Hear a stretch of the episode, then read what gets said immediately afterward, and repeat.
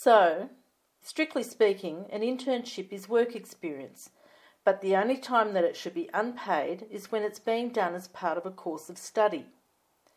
Entry-level work that has its job title changed to internship should still be paid if productive work is being done. According to research done by Interns Australia, 60% of internships are illegal because they're productive, unpaid work. And that's also the answer to our Not Trivial Trivia question. Next up, we'll hear Dimity explain her experience as a young person entering the workforce and how paid entry-level work changed her life. She'll also tell us how she became interested in the issue of internships. In response to allegations of replacing paid jobs with PaTH internships, Hungry Jack's issued the following statement. Hungry Jack's Proprietary Limited is transparent in its workplace agreements and complies with all relevant legislation.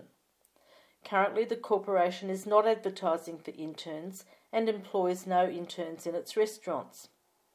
From time to time, internships are offered to the long-term unemployed. These internships, part of the federal government's Youth Job PaTH program, last from 4 to 12 weeks and aim to assist people in gaining employment. Hungry Jack's franchisees also participate in similar socially responsible programs to assist the long-term unemployed, and it is the obligation of each individual franchisee to ensure employees are paid under the relevant and current awards.